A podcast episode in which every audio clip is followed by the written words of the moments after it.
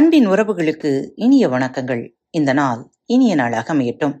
இன்று உங்களுக்கான பகுதி வேள்பாரி. இன்று தங்களது பிறந்த நாள் மற்றும் திருமண நாள் விழாவை கொண்டாடும் பாரத் தமிழ் வலைவழி பக்கத்தின் நேயர்கள் அனைவருக்கும் வாழ்த்துக்கள். இரவின் பத்தாம் நாளிகை தொடங்கியது. மயூர் கிழார் தனது திட்டத்தை முழுமையாக விளக்கினார். கிழக்கு பக்கம் காட்டாற்றை கடந்தால் செவரிமேடு உண்டு. அங்கு புதிய மூஞ்சிலை அமைக்க தளபதிகளுக்கு உடனடியாக உத்தரவிடுங்கள். செவரிமேட்டை விட்டு இன்னும் பின்னால் சில காத தொலைவில் எங்களது பழைய கோட்டை ஒன்று உள்ளது. அளவில் மிகச் சிறியது.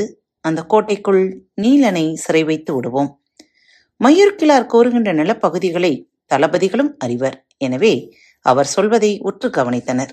மயூர்கிழார் தொடர்ந்தார். உருமன்குடியின் தலைமையிலான படை இப்போதிருக்கும் மூஞ்சில் பகுதியில் தடுப்பரணை ஏற்படுத்தி நிற்கட்டும். இவற்றிலிருந்து ஒரு காத தொலைவில் துடும்பனின் தலைமையிலான படை நிலை கொள்ளட்டும். அதற்கடுத்து காற்றாற்றை கடந்து செவரிமேடு இருக்கிறது. மேட்டில் கருங்கை வாணனும் நானும் நமது படையின் வலிமை கொண்ட பகுதியில் நிற்கிறோம். பரம்பு படை இங்கிருந்து தாக்குதலை தொடங்கும் போது நமது முன்கள தளபதிகள் சரியான நேரத்தில் பின்வாங்கி காட்டாற்றை நோக்கி அவர்களை இழுத்து வர வேண்டும். அவர்கள் நீலனை மீட்க நமது திசை நோக்கி வந்துதான் ஆக வேண்டும். மிகவும் பள்ளமான நிலப்பகுதியில் ஓடும் காற்றாற்றை கடந்து அவர்கள் மேலேறும் போது நாம் மேட்டு நிலத்திலிருந்து அவர்களின் மீது வலிமையான தாக்குதலை நடத்தி அழைத்தொழிக்கலாம் என்றார். புதிய வெப்பன் உற்சாகமடைந்து கூறினான் நாம் முன்னரே திட்டமிட்டபடி மலையை விட்டு நன்கு தள்ளி களம் அமைத்துக் கொண்டால் நாகக்கரட்டின் மீடிருந்து வழிகாட்ட முடியாது. அவர்கள் பெருமளவுக்கு குதிரைகளை இழந்துவிட்டனர் இனி அவர்களின் தொடர்புகள் முற்றிலும் அருந்துவிடும் இன்றைய போரில் பெரும் எண்ணிக்கையில் வீரர்களை இழந்துள்ள அவர்களை முழுமையாக கொன்றளிக்க இது நல்ல திட்டம். மயூர்கிழார் சொல்லத் தொடங்கும் போதே காரமலையின் உச்சியில் ஒரு சிறு புள்ளியின் அளவுக்கு நெருப்பின் சுடர் தெரிந்தது. பந்தங்களை ஏந்தி ஓரிருவர் நடமாடுகின்றனர் என எண்ணினார். சிறிது நேரத்தில் இங்கொன்றும் அங்கொன்றுமாக மின்னல் வெட்டத் தொடங்கியது. மழை வரும் அறிகுறி ஆதலால் பேசி முடித்து செயலில் வேகமாக இறங்க வேண்டும் என்றார் சோழவேளன். தளபதி உருமன் கொடி கேட்டான் நீலனை சிறை வைக்கப் போகும் பழைய கோட்டைக்கான பாதுகாப்பு என்ன? அந்த கோட்டை மிகவும் வலிமையானது. அங்கு எமது வெங்கல் நாட்டின் தேர்ந்த போர் வீரர்கள் இருக்கிறார்கள். அதற்கு மேல் வேறெதுவும் தேவையில்லை என்றார். இதை சொல்லிய போது அவரின் கண்களுக்கு காரமலையில் வேறு சில திசைகளிலிருந்து சுடர்விடும் நெருப்பு பந்தங்கள் சிறு புள்ளிகளாய் கீழறங்கி வருவது தெரிந்தது. என்ன இது? என்று இப்போது சற்று கூர்மையுடன் கவனித்தார். அதுவரை பேசாமல் இருந்த கருங்கை வாணன் சொன்னான் நீங்கள் சொல்லும் திட்டத்தில் காற்றாற்று பகுதி தாக்குதலே மிக முக்கியமானது. அவர்களை கீழ்நிலையில் நிறுத்தி நாம் மேல்நிலையில் நின்று தாக்குதல் தொடுக்க ஏதுவான இடம் மிக பொருத்தமான ஆலோசனை என்று சொன்னவன் சற்று சிந்தித்தபடி தொடர்ந்தான். காட்டெருமைகளின் தாக்குதலின் போது நமது யானைப்படையின் பின்புறத்தில் நின்றிருந்த ஒரு பகுதி யானைகள் பாதுகாப்பாய் திரும்பியுள்ளன. அந்த யானைகள் அனைத்தையும் நீலனை சிறை வைக்கும் கோட்டையைச் சுற்றி நிறுத்தலாம் என்றான். குலசேகர பாண்டியன் அதை ஏற்றுக்கொண்டார். அப்போது சோழவேளன் சொன்னான் படை வீரர்களின் எண்ணிக்கையை கணக்கிட்டால் இப்போது அதிகம் இருப்பது சோழ படையில்தான். ஏழு சேனை வரையன்களும் நாற்பதுக்கும் மேற்பட்ட சேனை முதலிகளும் சுமார் பத்தாயிரம் வீரர்களுக்கு மேல் எமது பாசறையில் இரவு உணவு அருந்தியுள்ளனர். இதை சொல்லும்போது செருக்கின் ஒளி எழும் இயல்பாய் மேலெழுந்தது. இந்த எண்ணிக்கையை சொல்வதற்கு காரணம் இல்லாமல் இல்லை. ஆனால் காரணத்தை வெளிப்படையாகச் சொல்லவில்லை. சோழவேளன் தொடர்ந்தார். நீங்கள் சொன்னபடி உருமன் கொடியின் தலைமையில் பாண்டிய படையின் ஒரு பகுதி மூஞ்சலில் நிற்கட்டும். துடுமனின் தலைமையிலான சேரர் படையில் ஒரு பகுதி இரண்டாம் நிலையில் தடுப்பரணை ஏற்படுத்தி நிற்கட்டும். எமது முழு படையும் செவரிமேட்டின் மேற்பகுதியில் ஏற்றி நிறுத்துகிறேன். இதுபோக மற்ற இரு படைகளின் பகுதிகளும் செவரிமேட்டில் நிற்கட்டும் என்றார். இதுவரை விற்படை வாட்படை தேர்ப்படை என்று படைத்தொகுப்புகளுக்குள் மூவேந்தர்களின் வீரர்களும் இணைந்திருந்து தாக்குதல் நடத்தினர். ஆனால் முதன் முறையாக மூவேந்தர்களின் படைகளும் தனித்தனியாக அணிவகுத்து நிற்போம். என வலிமையான குரலில் சொன்னார். சோழவேளன் அதற்கு காரணம் இன்று மூஞ்சலின் மீது நடந்த தாக்குதலில் ஒருங்கிணைப்பு இல்லாததால் ஏற்பட்ட பேரிழப்புதான். குறிப்பாக புதிய விற்பனின் உத்தரவுகள் மற்ற படையணிகளுக்கு குழப்பத்தையே உருவாக்கின. எனவே அதிக எண்ணிக்கை கொண்ட வீரர்களின் படையணியானது தனது அணியை தேவையில்லாமல் இழப்புக்கு உள்ளாக்கிவிடக் கூடாது என்ற சிந்தனையோடு சோழவேளன் இதை சொன்னார். இதை வெளிப்படையாக விவாதிக்க முடியாது. இதே காரணம் ஏற்கனவே குலசேகர பாண்டியனுக்கும் சொல்லப்பட்டுவிட்டது. மூஞ்சலுக்குள் மூன்று சிறப்பு படைகளையும் ஒரே நேரத்தில் உள்ளே நுழைய ஆணையிட்டதால் தாக்குதலில் ஒருங்கிணைப்பு துளியும் இல்லாமல் போனதை அவர் அறிவார். எனவே இதை மறுத்து உரையாட அவரோ மற்ற யாருமோ ஆயத்தமாக இல்லை. எல்லோரும் திட்டத்தை ஏற்றுக்கொண்டனர். மழை சடசடவென இறங்கத் தொடங்கியது. இடியோசை கார மலையெங்கும் எதிரொலித்தது. வேந்தர்களின் தேர்கள் விரைந்து மூஞ்சனை நோக்கிச் சென்றன. இறந்த வீரர்களின் உடல்களை அப்புறப்படுத்தும் வேலை முடிந்த பாடில்லை. ஆனால் மழை பெய்ய தொடங்கிவிட்டதால் தங்குவதற்கு அருகில் வேறு இடம் எதுவும் இல்லை. எனவே பாதிப்படையாமல் இருக்கும் குலசேகர பாண்டியனின் கூடாரத்தில் ஐவரும் நுழைந்தனர். தளபதிகளோ பேசப்பட்ட திட்டத்தின் அடிப்படையில் உடனடியாக வேலையை தொடங்கினர். இரும்பு சட்டகத்தால் ஆன கூட்டு வண்டியில் நீலனை ஏற்றினர். வாழ்படை தளபதி மாகாணின் தலைமையிலான படை அவனை செவரிமேட்டுக்கு அப்பால் இருக்கும் பழைய கோட்டைக்கு கொண்டு சென்றது. தொடங்கும் போதே மலையின் வேகம் யாவரையும் மிரட்டியது. காரமலையில் மின்னலும் இடியும் விடாது இறங்கின. நீலினை வெளியேற்றிய பிறகு அவன் இருந்த கூடாரத்திற்குள் தளபதிகள் அனைவரும் வந்து நுழைந்தனர். அவர்களைத் தொடர்ந்து அமைச்சர்களும் உள்ளே நுழைந்தார்கள். காற்றின் வேகம் அதிகமாக இருந்ததால் கூடாரங்களிலும் ஆட்டமும் அதிகமாக இருந்தது. உள்ளே நுழைந்த சிறிது நேரத்தில் கருங்கை வாணன் கேட்டான் நீலன் இந்த கூடாரத்தில்தான் இருந்தான் என்பதை இரவாதனின் படையினர் எப்படி கண்டறிந்தனர்? யாரிடமும் பதிலில்லை. மயிர்கிழார் கூடாரத்தின் வாசல் வழியே வெளியில் எதையோ பார்த்து கொண்டிருந்தார். தான் கேட்பது மழையின் ஓசையால் அவரின் காதில் விழவில்லையோ என எண்ணிய கருங்கை வாணன் அவரின் தோள் தொட்டு மீண்டும் கேட்க முற்பட்ட போது மயூர்கிழார் கையை வெளியில் நீட்டி எதையோ காண்பித்தார். எதை காட்டுகிறார் என தலையை நீட்டி எட்டி பார்த்தான் கருங்கை வாணன் அவனுக்கு எதுவும் தெரியவில்லை. எதை காட்டுகிறீர்கள்? என கேட்டான். அங்கே பாருங்கள். தீப்பந்தங்களை எடுத்துக்கொண்டு சிலர் மலையை விட்டு கீழறங்கி வந்து கொண்டிருக்கின்றனர். கொட்டும் மலையில் தீப்பந்தங்களை எப்படி ஏந்தி வர முடியும்? என கேட்டான். எனக்கும் விளங்கவில்லை. ஆனால் பந்தங்கள் முன்னோக்கி நகர்ந்து வந்து கொண்டிருக்கின்றன என சொன்னவர். வாருங்கள். பரன் மீது ஏறி நின்று பார்ப்போம் என்று கூறி உடனடியாக கூடாரத்தை விட்டு வெளியில் வந்தார். அவரை தொடர்ந்து கருங்கை வாணனும் வெளியேறினான். இருவரும் குதிரைகளில் ஏறி பாய்ந்து சென்றனர். மற்ற தளபதிகளுக்கு தலைமை தளபதிகளை தொடர்வதா அல்லது கூடாரத்துக்குள்ளே இருப்பதா என தெரியவில்லை. சரி நாமும் போவோம் என உருமன் கொடியும் துடும்பனும் அவர்களை தொடர்ந்தனர். அமைச்சர்கள் மட்டுமே கூடாரத்தில் இருந்தார்கள். பாண்டிய அமைச்சன் ஆதிநந்திக்கு கருங்கைவாணன் எழுப்பியது மிக முக்கியமான கேள்வி என்றும் அதை கண்டறியவில்லை என்றால் நீலன் இருக்கப் போகும் செவ்வரிமெட்டின் பழைய கோட்டையும் பரம்பினர் கண்டறிவர் என்றும் தோன்றியது. ஆனால் இதை பற்றி உரையாட தளபதிகள் யாரும் இல்லையே? எல்லோரும் வெளியில் போய்விட்டார்களே. தளபதிகள் பரனடிவாரத்திற்கு வந்து சேர்ந்தனர். காற்றோடு மழை பெய்வதால் பரன் ஆடியபடி இருந்தது. மேலே ஏறுவது பாதுகாப்பானதா என ஒரு கணம் சிந்தித்தார். மூன்று நாட்களுக்கு முன்பு வீசிய பேய் காற்றையே தாங்கிய பரன் இந்த காற்றுக்கு ஒன்றும் ஆகிவிடாது என சிந்தித்தபடியே வேகமாக மேலேறினார். அவரைத் தொடர்ந்து கருங்கைவாணன் மேலேறினான். மற்ற இரு தளபதிகளையும் கீழே நிற்கச் சொன்னார் மயூர் கிளார் பரன்மேல் நாள் வட்டிகை கவிழ்ந்து கடந்தது. திசைவேளரின் குருதி முழுவதையும் மாமலை கழுவி தீர்த்தது. தளபதிகள் மேலேறிய போது அவர்களின் கால்களின் மிதிபட குருதியின் உலர்ந்த தடம் கூட பரன்கட்டைகளில் இல்லை. மேலேறிய இருவரும் மேற்கு பக்கமாக திரும்பி பார்த்தபடி நின்றார்கள். கருங்கைவானின் கண்களுக்கு முதலில் எதுவும் தெரியவில்லை. மழை உரைத்து பெய்தது. மயூர்கிழார் கை நீட்டி கத்திச் சொன்னார். ஆனாலும் அவனுக்கு புலப்படவில்லை. இடமிருந்து வாழ் வீசுவது போல் மின்னல் ஒன்று நாகக்கரட்டை வெட்டி இறக்கியது. வெளிச்சத்தில் தட்டியங்காடு முழுக்க பொலியால் பளிச்சிட்டு மறைந்தது.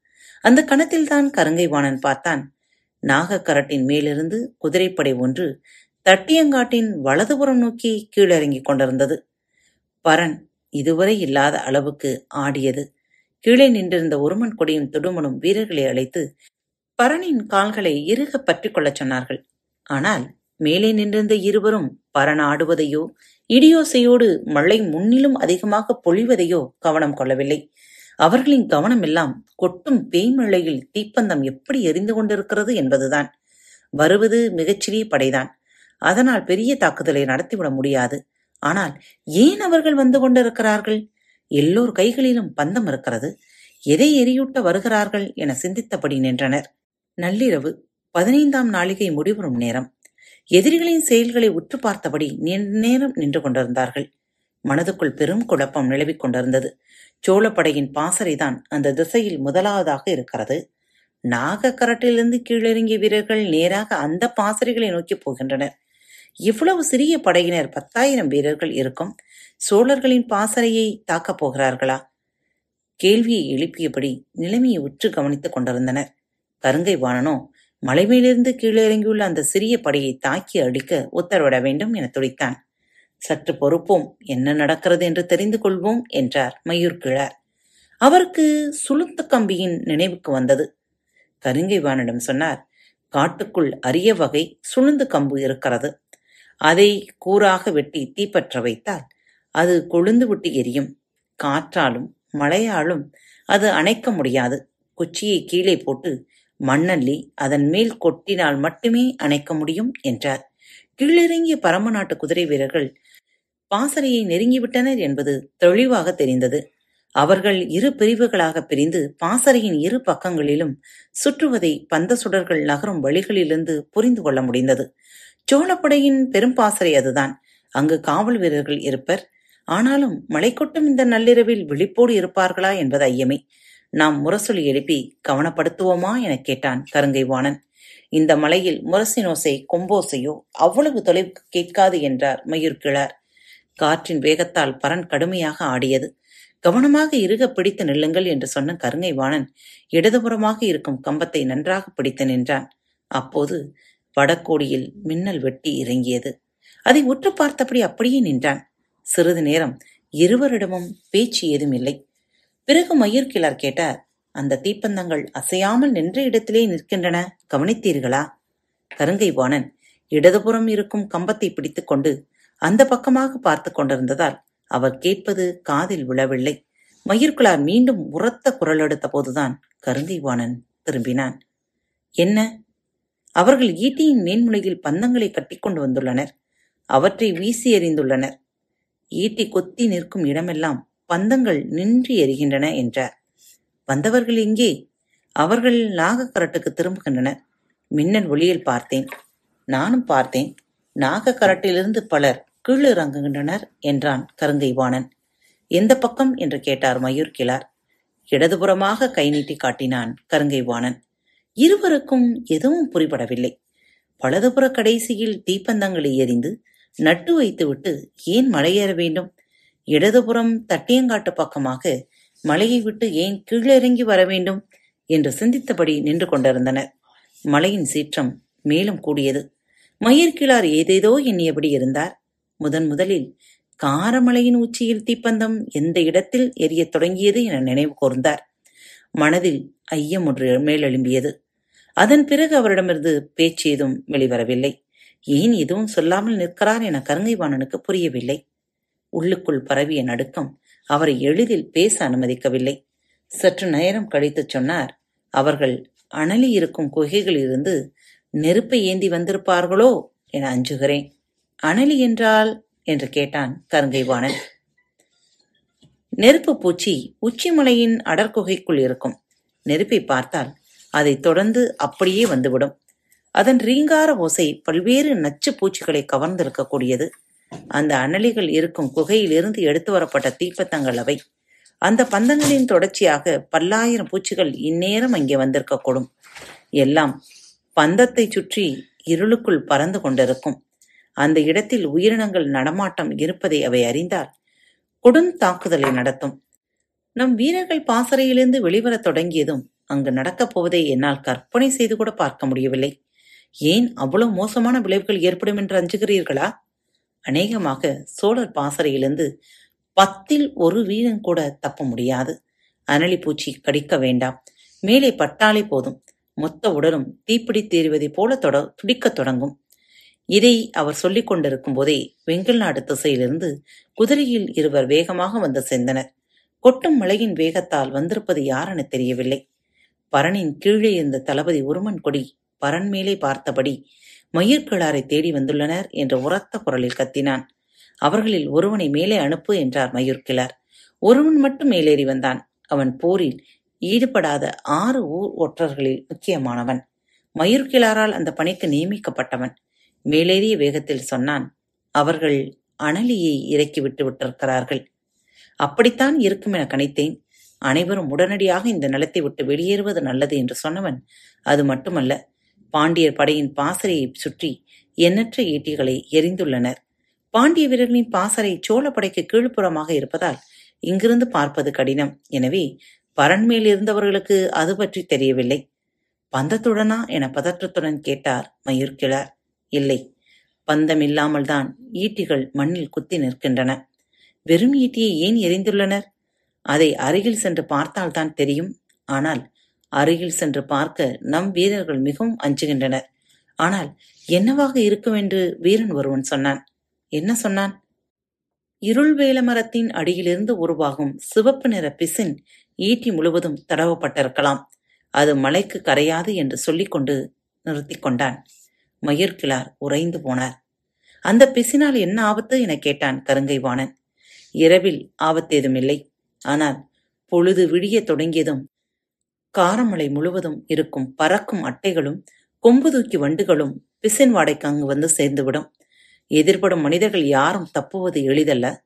கொம்பு தூக்கி வண்டியின் உடலெல்லாம் முள்ளம்பன்றி போல சின்னஞ்சிறு கொம்புகள் பல்லாயிரம் உண்டு. ஒரு கொம்பு மனிதனின் மீது பட்டால் போதும். விரல்கள் ஒவ்வொன்றும் கையளவு பருத்துவிடும். ஒரு மாதமானாலும் அவனால் எதுவும் செய்ய முடியாது என்று சொல்லிக் கொண்டிருக்கும் போதே பரனின் கீழே ஏதோ சத்தம் கேட்டது. என்னவென்று எட்டி பார்த்தார் மயூர்கிழார். வெங்கல் நாட்டு அரண்மனையின் தலைமை ஒற்றன் மேலே அனுமதிக்கச் சொல்லி சத்தம் கொடுத்துக் கொண்டிருந்தான். அவனை மேலே அனுப்பு என கத்தினார் மயூர்கிழார். அவரின் ஓசை எதுவும் கீழே கேட்கவில்லை. கையசைவை வைத்து புரிந்து கொண்ட உருமன் கொடி அவனை மேலே அனுப்பினான். காற்றும் மழையும் இவ்வளவு அதிகமாக இருக்கும் போது ஏன் இவரையும் மேலே அனுப்பச் சொல்கிறார் என கோவப்பட்டான் ஒருமன் கொடி. அவன் ஏறும் வேகமே பரனை எதிர் திசையில் ஆட்டுவதைப் போல் இருந்தது. பதற்றத்தின் உச்சத்தை அவனது உடலின் வேகம் சொல்லிற்று. படியில் ஏறும்போதே சத்தமாகச் சொன்னான். பரம்பின் பன்னிரு கொடிகளும் கீழிறங்கிவிட்டன. என்ன சொல்கிறாய்? எனக் கேட்டார் மயூர்கிழார் ஆம் நான்கு கொடிகளைத் தவிர பரம்பில் அடைக்கலமான பன்னீர் கொடிகளும் இறங்கி தாக்க பாரி அனுமதி அளித்து விட்டான். தலைமுறை தலைமுறையாக மூவேந்தர்களின் மீதிருக்கும் பகை தீர்க்க எல்லோரும் மலையை விட்டு கீழிறங்கிவிட்டனர். அப்போது பேரோசையோடு வெட்டி இறங்கிய மின்னல் ஒளியில் மயிர்கிழாரின் முகத்தை பார்த்தான் கருங்கைவாணன். அதன் பிறகு அவன் வாய் திறக்கவே இல்லை. வந்தவன் சொன்னான் பெங்கல் நாட்டினர் எல்லோரும் வெளியேறி விடுங்கள் என ஆறு ஊருக்காரர்களிடமிருந்தும் செய்தி வந்துள்ளது. இனி இந்த மண்ணில் மிஞ்சப் போவது யாருமில்லை. உயிர் பிழைத்துக் கொள்ளுங்கள் என்று பரம்பின் செய்தி பரவிக் கொண்டிருந்தது. காற்றின் வேகத்தால் தான் நாம் ஆடுகிறோமோ அல்லது உடலின் நடுக்கம் என்ற ஐயம் எழத் தொடங்கியது. முடிவை காலம் தாழ்த்தாமல் எடுங்கள் என்று கத்தினான் இரண்டாவதாக வந்தவன். காற்றின் வேகத்தை எதிர்கொள்ள முடியாமல் பின்புறமாக திரும்பி அந்த பக்கம் இருக்கும் கம்பத்தை இருகப் பற்றினார். எதிரில் வெகு தொலைவில் மூஞ்சல் தெரிந்தது.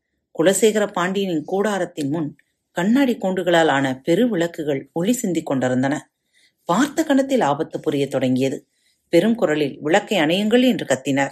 மலையின் ஓசையில் பக்கத்தில் இருப்பவர்களுக்கு கூட அது கேட்கவில்லை. கடைசியாக மேலேறியவனை விட இரு மடங்கு வேகத்தில் கீழே இறங்கினார் மயூர்கிழார் அவரைத் தொடர்ந்து அனைவரும் இறங்கினர். இறங்கிய வேகத்தில் குதிரையின் மேலேறி மூஞ்சிலை நோக்கி விரைந்தார். மற்றவர்களும் அவரின் பின்னால் குதிரையை விரட்டிக் கொண்டு வந்தனர். விளக்குலியின் அபாயத்தால் துடித்தது மயூர்கிழாரின் உடல். குதிரையை விடாது அடித்து விரட்டினார். மூஞ்சிலை நெருங்கிய போதே பெருங்குரலில் கத்தினார். விளக்கை அணையுங்கள் விளக்கை அணையுங்கள் என்று மூஞ்சிலில் குலசேகர கூடாரத்தை சுற்றி மூவேந்தர்களின் மெய்க்காவர் படை வீரர்கள் நின்றிருந்தார்கள். மயிர்கிழாரின் ஓசை கேட்டதும் ஏதோ ஆபத்தென்று புரிந்து கொண்டு விளக்கின் ஒளியை குறைத்தனர். முழுமையாக அணையுங்கள் என்று கத்தியபடி குதிரையை விட்டு தவ்வி இறங்கினார். மெய்க்காவல் வீரன் ஏதோ சொல்ல வந்தான். ஆனால் அதை கேட்கும் நிலையில் மயிர்கிழார் இல்லை. இறங்கிய வேகத்தில் அருகில் இருந்த ஈட்டியை எடுத்து விளக்குகளின் கண்ணாடிகளை அடுத்து நொறுக்கினார். விளக்குளி முழுமுற்றாக விழுந்து அணைந்தது. கன நேரத்தில் என்ன நடக்கிறது என புரிந்து கொள்வதற்குள் எங்கும் இருள் சூழ்ந்தது. மெய்க்காவல் தளபதி ஏதோ தவறு நடக்கப் போகிறது என மயூர்கிழாரை நோக்கி குரல் உயர்த்தி நெருங்கி வரும்போதே கருங்கை வாணன் கத்திக்கொண்டே வந்து சேர்ந்தான். அவனது குரல் கேட்டுதான் வீரர்கள் அமைதியாயினர். கூடாரத்திற்குள் நுழைய அனுமதி கேட்பதற்கெல்லாம் நேரமில்லை. திரியை உலக்கி சட்டென உள்ளே நுழைந்தார் மயூர்கிழார் அவரைத் தொடர்ந்து கருங்கை வாணனும் உள்ளே நுழைந்தான். அனுமதி ஏதுமின்றி மேலெல்லாம் கொட்டும் மழைநீரோடு அப்படியே உள்ளே நுழைந்துள்ள இருவரையும் பார்த்த கணத்தில் வேந்தர்களின் முகங்கள் இறுகின. பேரரசி உடனடியாக விளக்கை அணைக்க உத்தரவிடுங்கள் என்றார் மயூர்கிழார். கூடாரத்திற்குள் இருக்கும் விளக்கை ஏன் அணைக்க வேண்டும்? என கேட்டார் சோழவேளன். விளக்கத்தை பிறகு சொல்கிறேன். ஒரு கணம் காலம் தாழ்த்தாமல் கூட நம் பேராபத்தில் சிக்கிக் கொள்வோம் என்று கத்தினார். ஆபத்தை உணர்ந்த குலசேகர பாண்டியன் விளக்கை அணையுங்கள் என்றார். உள்ளே வேந்தர்களின் குடும்பத்தைச் சார்ந்த ஐவர் மட்டுமே இருந்தனர். மயூர் கிளாரும் கருங்கை வாணனும் உள்ளே நுழைந்தனர். இருவரும் பாண்டிய நாட்டைச் சேர்ந்தவர்கள்.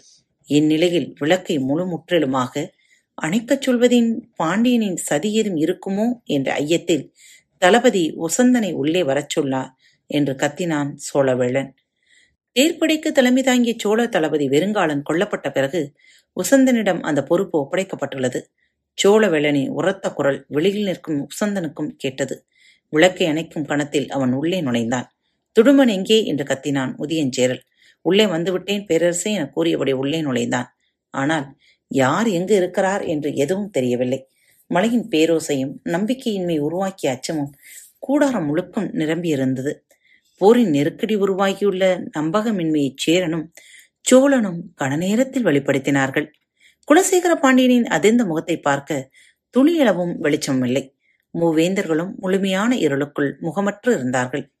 எதை நோக்கி கேள்வி எழுப்புவது என தயங்கியபடியே கேட்டார் குலசேகர பாண்டியன். விளக்கை அணைத்துவிட்டு பேசும் அளவுக்கு அப்படி என்ன ஆபத்து வந்துவிட்டது? எதிரிகள் அனலி பூச்சிகளை மலை உச்சிக்கு குகைக்குள்ளிருந்து தரைக்கு கொண்டு வந்து சேர்த்து விட்டார்கள் பேரரசி. சொல்லி முடிக்கும் முன் உதயஞ்சேரலின் குரல் வெடித்து வந்தது. பதற்றத்தின் உச்சத்தில் அவன் கேட்ட கேள்வியும் அதற்கு மயிர்கிழா சொன்ன பதிலும் அவையை நடுங்கச் செய்தன. அனலியை பற்றி நன்கு அறிந்தவன் சேரன். எனவே அந்த பெயர் கேட்டவுடன் துடிதுடித்து போனான்.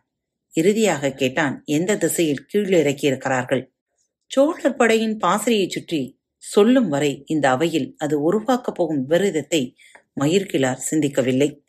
உதயஞ்சேரலும் மயிர்கிழாரும் வெளிப்படுத்திய பதற்றம் இப்போது செங்கன சோழனுக்கும் சோழ பரவியது. என் போர் வீரர்களின் பாசறை ஆபத்தில் மாட்டிக்கொண்டதா? செங்கனச்சோழனின் கேள்விக்கு யாரும் பதில் சொல்லவில்லை. எங்கு நிற்கிறீர்கள் மயூர்கிழாரை? பதில் சொல்லுங்கள் என இருட்டுக்குள் கத்தினான் செங்கனச்சோழன் பதற்றமடைய வேண்டாம் பேரரசி. இரவில் வீரர்கள் யாரும் வெளிவராமல் கூடாரத்துக்குள்ளே இருக்க வேண்டும். பொழுது நன்றாக விடிந்து கதிரவன் ஒளி காய்ந்து இறங்கும் வரை அனலி ஆற்றலோடு இருக்கும். உச்சி வெயில் ஏறிய பிறகு அதன் வேகம் குறையும். ஆனால் அதுவரை வீரர்கள் யாரும் கூடாரத்தை விட்டு வெளிவரக்கூடாது என்றான். இரவின் இறுதி ஐந்து நாளிகையிலே பாசறையில் வேலைகள் முழுமையாக தொடங்கிவிடுமே. பொழுது விடிய தொடங்கும் போதே எல்லா வீரர்களும் கூடாரம் விட்டு வெளியில் வந்து விடுவார்களே. ஆம் அதை தடுப்பது எப்படி என்று உடனடியாக சிந்திக்க வேண்டும் என்று சொல்லிய வேகத்தில் மயிர்கிலா சொன்னார். பேரரசே இதே போன்றதொரு ஆபத்து பாண்டியன் படையின் பாசறைக்கும் நிகழ்ந்துள்ளது. என்ன சொல்கிறாய் நீ? என்ற அடிக்குரலிலிருந்து வெளிவந்தன குலசேகர பாண்டியனின் சொற்கள்.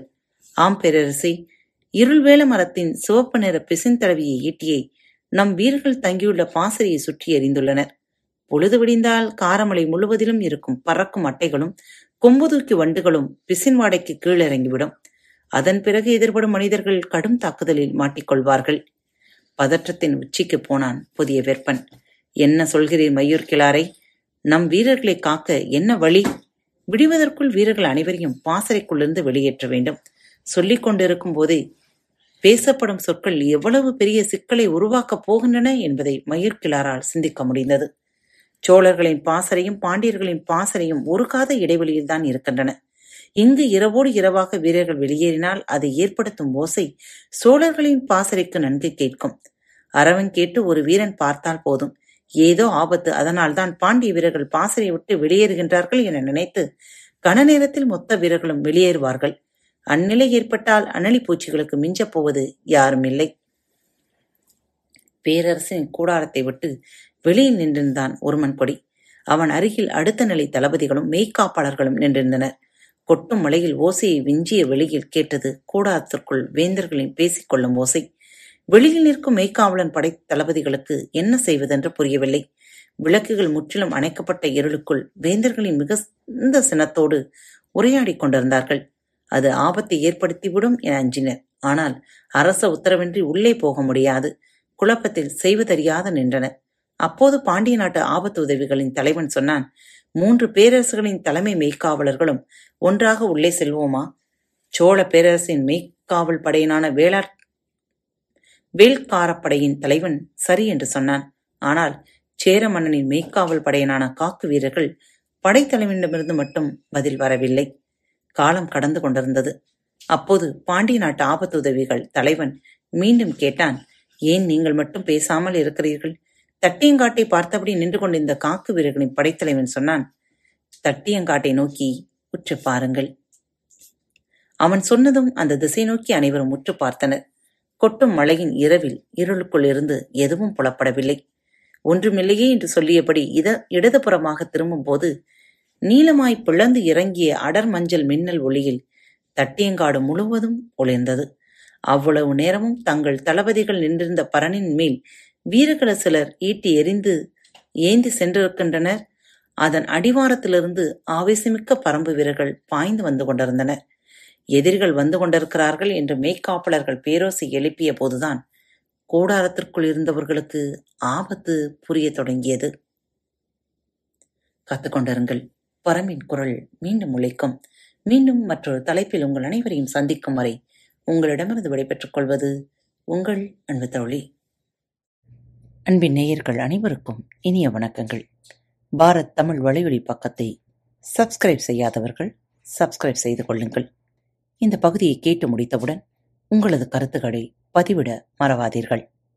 உங்களுக்கான இமெயில் முகவரி கீழே உள்ள டிஸ்கிரிப்ஷன் பாக்ஸில் கொடுக்கப்பட்டுள்ளது. நன்றி.